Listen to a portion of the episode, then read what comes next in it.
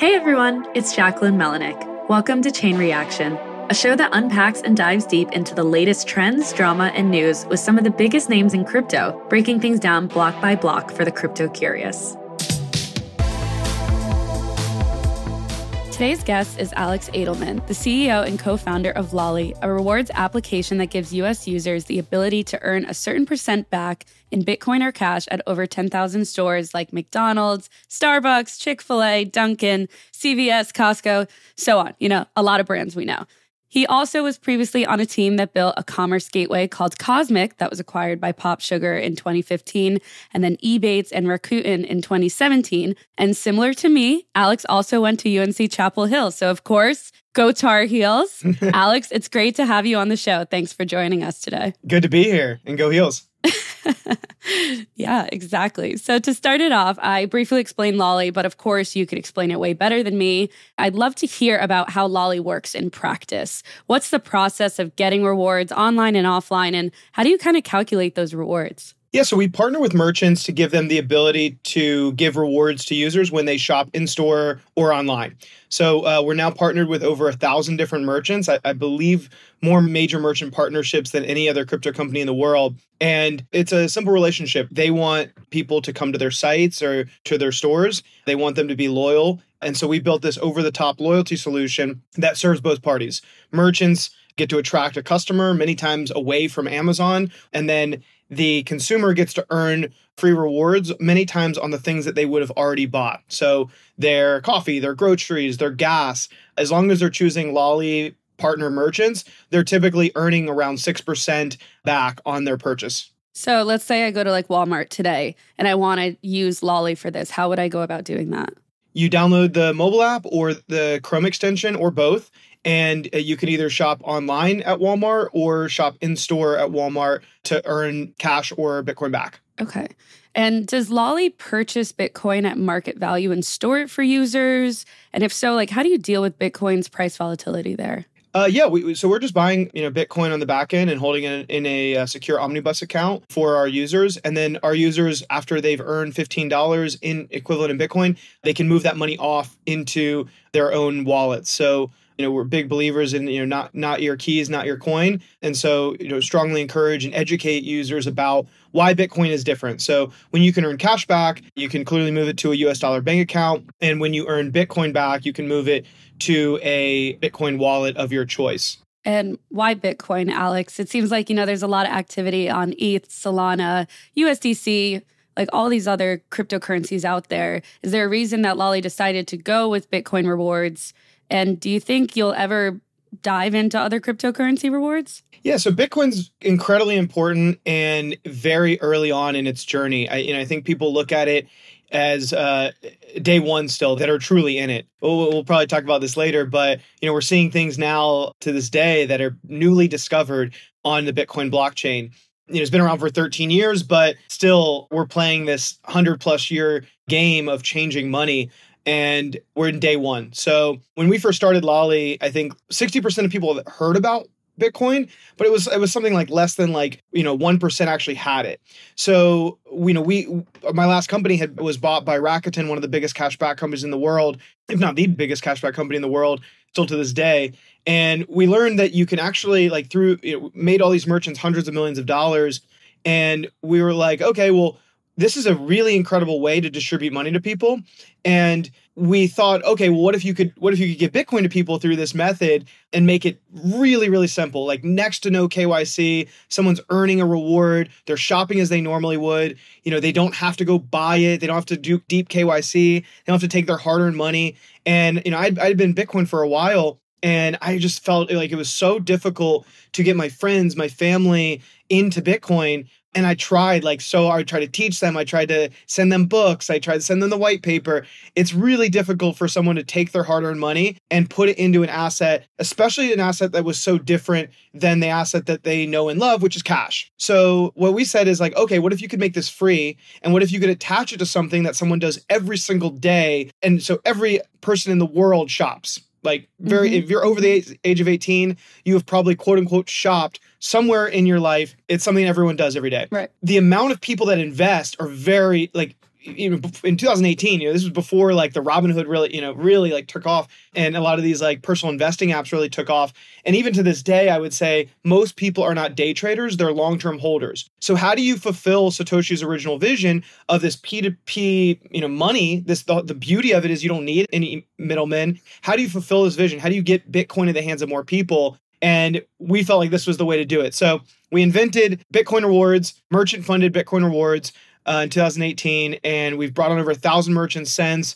We have over six hundred thousand users and have really created this industry, uh, the subset of this, you know, of this industry, and a real business model that lets us to give Bitcoin to people for free. Yeah, I mean, with all that said, how do you overcome skepticism from these merchants when pitching like a rewards program to them? And it is merchant-funded, as you mentioned.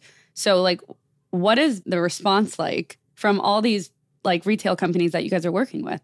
Yeah, so a lot of it's trust. So, you know, I'm a big proponent for trustless ecosystems, but in the ecosystem and the world that we exist in today, so much of this world is trust. It's, you know, it's, it's, I've met you in person, I've shook your hand, I've sent you a gift, I made you money. All these sort of things that, you know, we rely on, we're ultimately like, we are humans at the end of the day, mm-hmm. but we have technology that we're relying on to create these trustless ecosystems between two people. And the reality of it is uh, me and my team with my last company made these merchants a lot of money in the previous business. And when you make another person or another company money, you typically, you know, have their trust. They're like, okay, well, this person. Yeah, they're cool with you. For seven years, this person made me lots of lots of money mm-hmm. in the past. I am willing to do business with this person again. And I have faith that this person is going to make me more money in the future. So we took a lot of our existing relationships, and to start, we said, look, we're going to be the first of its kind. We know that, you know, there was a lot of selling of like Bitcoin, but a story that a lot of people don't know is I'd been selling Bitcoin into merchants since two thousand thirteen. So it wasn't it wasn't like a new sell. Like I was, you know, for better or worse since two thousand seventeen, I was the Bitcoin guy for a lot of Fortune five hundred merchants. So I went to, you know, biggest merchants in the world that we had partnered with in two thousand thirteen with a with our payment solution. And I said, look, we're we're hooked into ninety-nine different payment gateways. Let's just add Bitcoin as the hundredth, right? And, you know, here's all the features of it. It's immutable, you know, instant remittance, like all these issues that I knew that merchants had with money in general. I thought that, like, oh, I just learned about this cool new currency. It connects the entire world through commerce. It's incredible. It's going to absolutely change the world. Let me go like sell this thing to like merchants to actually get real adoption.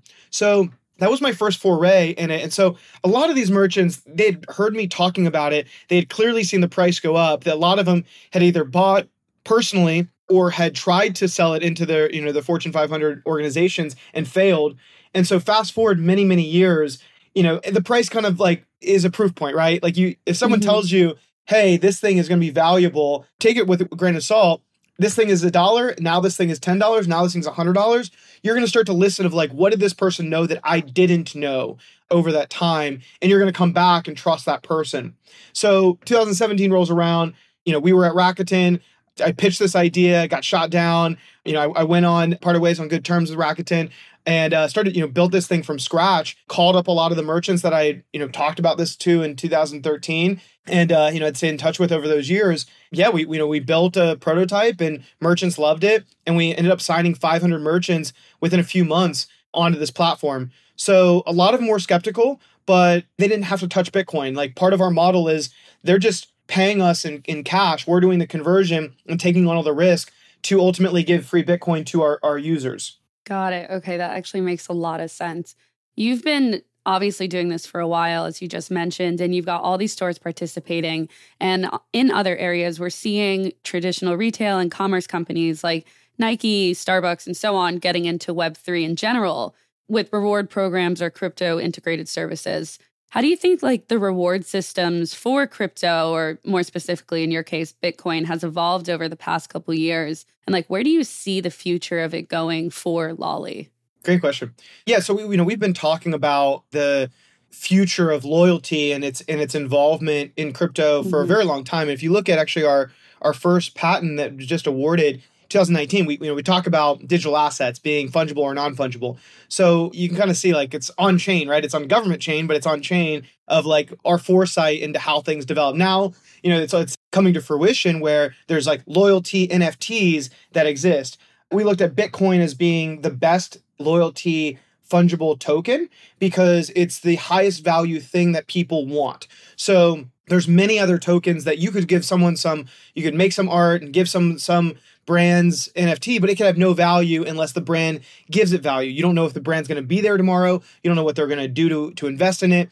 And so I'm a big believer, like, the best N F Ts are memes that are going to last forever and art that's going to last forever. Whereas when things have utility, it sort of has this like finite value of it, as opposed to this like infinite belief that it could be, you know, the next Mona Lisa. And so that's kind of the differentiator, is we've been very intentional about like what has value. I know that Bitcoin is the best meme, Bitcoin's the best money, and will have value for many, many, many years. Giving somebody an N F T too early, when a brand's brands are still figuring out what the true utility is, they don't even have Wallet Connect on their sites. You know, they don't know what the value they're going to give. They're just sort of like, oh, let's go say this word N F Ts. So we've actually been educating brands on N F Ts to either do them or not to do them for the last several years, because they all come to us. We, you know, a lot of people are looking at like loyalty N F Ts, quote unquote, loyalty N F Ts as being this new thing, but like loyalty tokens have existed for, you know, even before us with like points mm-hmm. and with us with actual on-chain tokens. You know, I think we were the first to do it, but I look at it as like Lolli has created the most successful on-chain token-based digital asset reward system. And then this new wave of loyalty N F Ts has a lot to figure out. And, mm-hmm. you know, rest assured, we're going to play a part in it. Our brands are asking for it. Uh, we have a thousand merchants that we've made over one hundred million dollars over the last several years. So, you know, we have real pull in the space, whereas a lot of these new N F T projects are pivoting right now because they're like, wait, there's no demand anymore. There's no utility.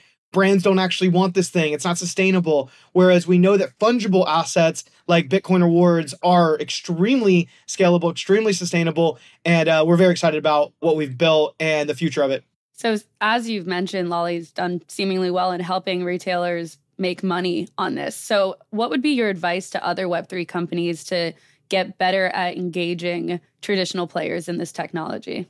Yeah, I would say hire someone who's done it before, honestly. I, I wish there was like a, you know, overnight success. But I mean, a lot of people look at Lolli and they're like, oh, you know, it's just, it's a, it must be easy because it, it just happened so fast. But like, honestly, it like took me eight years to meet these people and make them a lot of money. And it was, it is not glamorous at all. Like, I'm sure for another podcast, another mm-hmm. time, more of like a founder story. I mean, it took me a very, very long time. I was like, I was twenty-two years old, coming out of Chapel Hill. I knew no one. I didn't know V Cs. I didn't know uh, merchants. Mm-hmm. I didn't know, uh, I'd never built enterprise level tech before. I, you know, I I built like projects, but never like scalable technology. And so, you know, it took an incredible like team behind Cosmic and now this, but it, it just honestly was like banging on doors. So it was not glamorous. It was very hard. I would say hire someone that's done it before. And typically when, when companies and individuals are successful, it's not oftentimes an overnight success. It's oftentimes a lot that went behind it.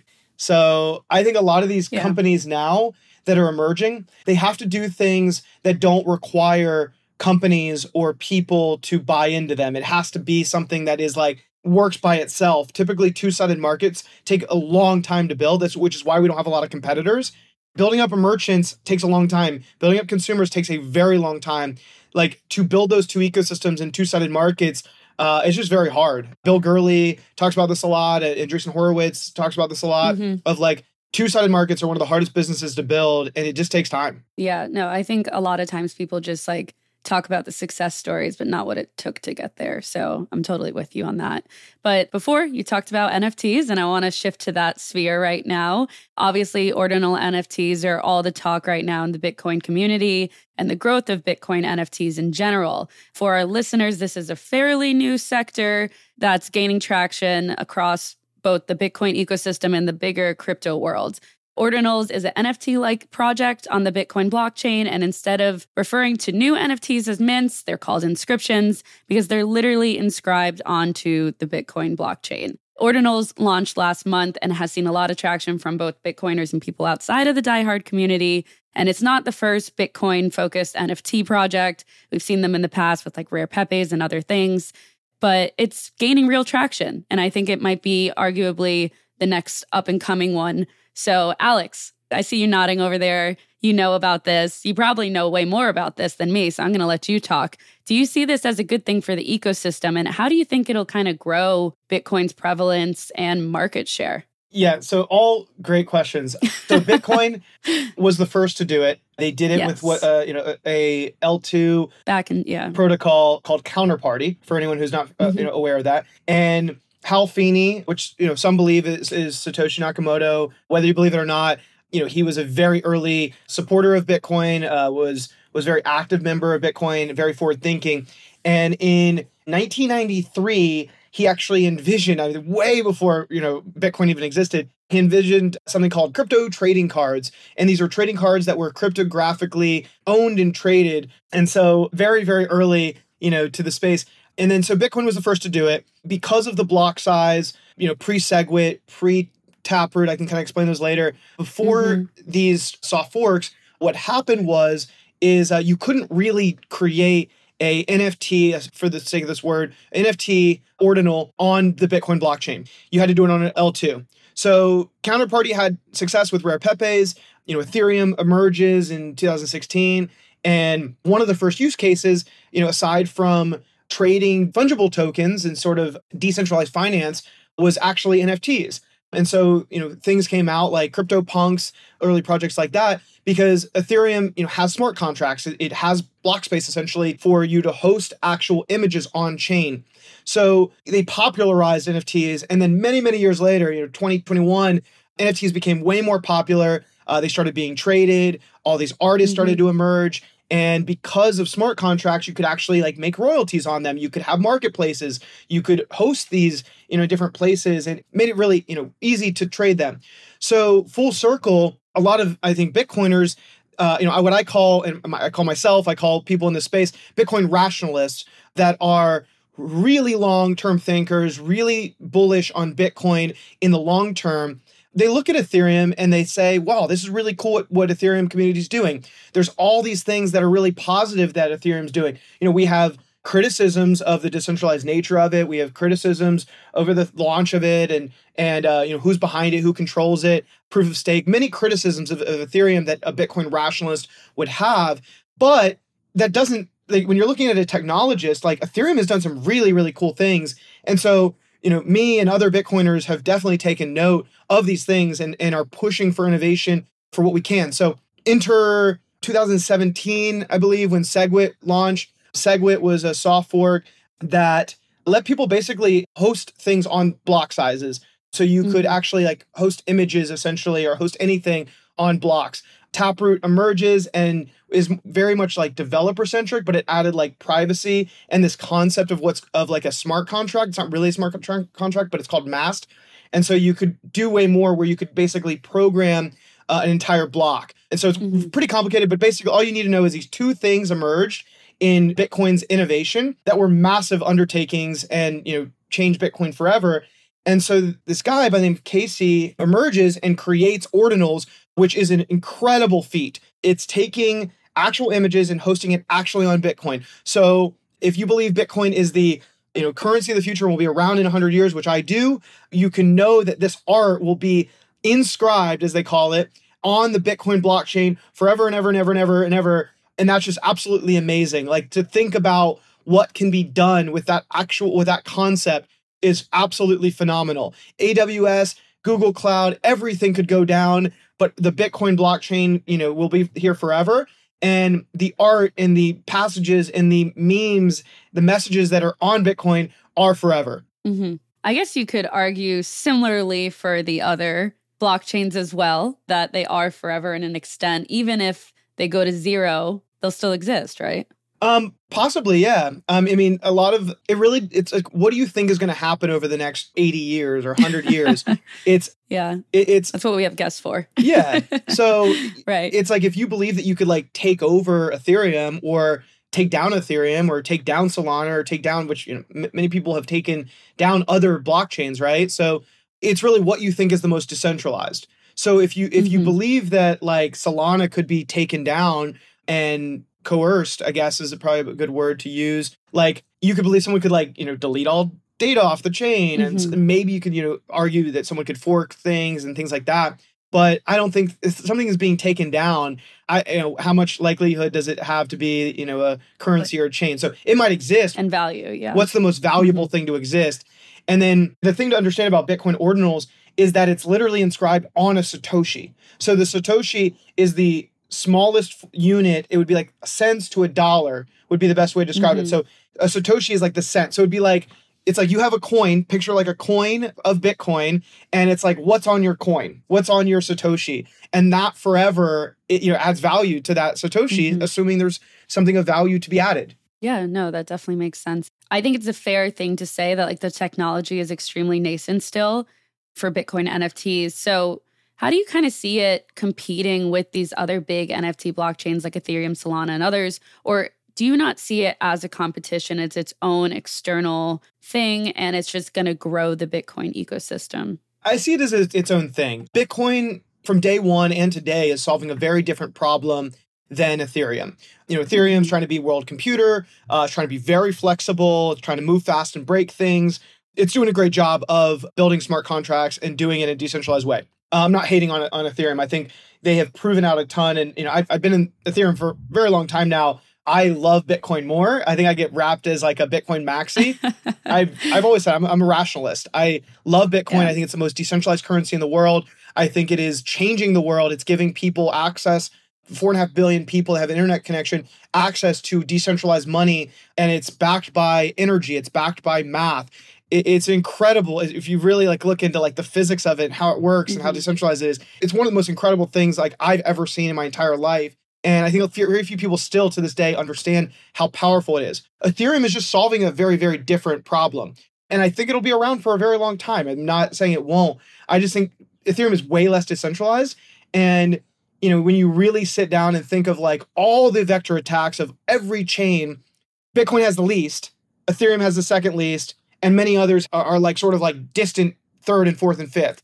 So that's what I'm looking at. If I'm a government that is like, upset that this these currencies have taken my market share, or whatever you're looking at, and you're trying to take them down one by one, you're looking at, at how do you take them down? And like right now, a lot of these major governments could pretty easily take down a lot of the currencies mm-hmm. like with, I mean, you're already seeing it, but they could take them down very easily. So, you know, we could get into some like deeper theories about, yeah. about that. And like, I, you know, talk about a lot of that stuff offline if you've ever met me in person. But I, I think that I look at it as like, what are what are the vector attacks from governments taking down currencies and how decentralized they are? But a lot of people are just looking at it as like, oh, this JPEG is on Ethereum. I like this JPEG. They don't think about what is the ch- underlying chain that my JPEG is on.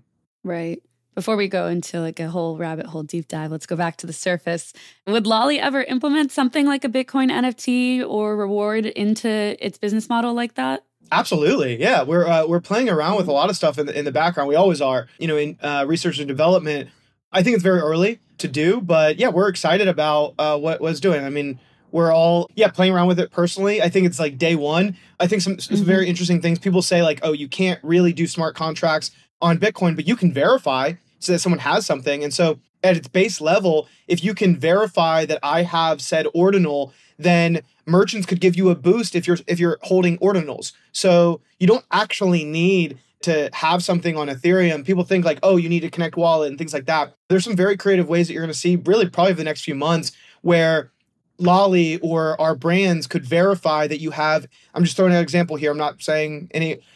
Brand sure. X, Brand X has N F T X, and if you know Jacquelyn's holding N F T X, she gets an extra boost at Brand X. So that's what you're going to start to see us do and others do in the space, and you you can already kind of see it in our patent too. I mean, mm-hmm. it's all public, but you can mm-hmm. see what we were envisioning of like on-chain loyalty and what it looks like. All right. Well, you heard it here first, I guess. Yeah.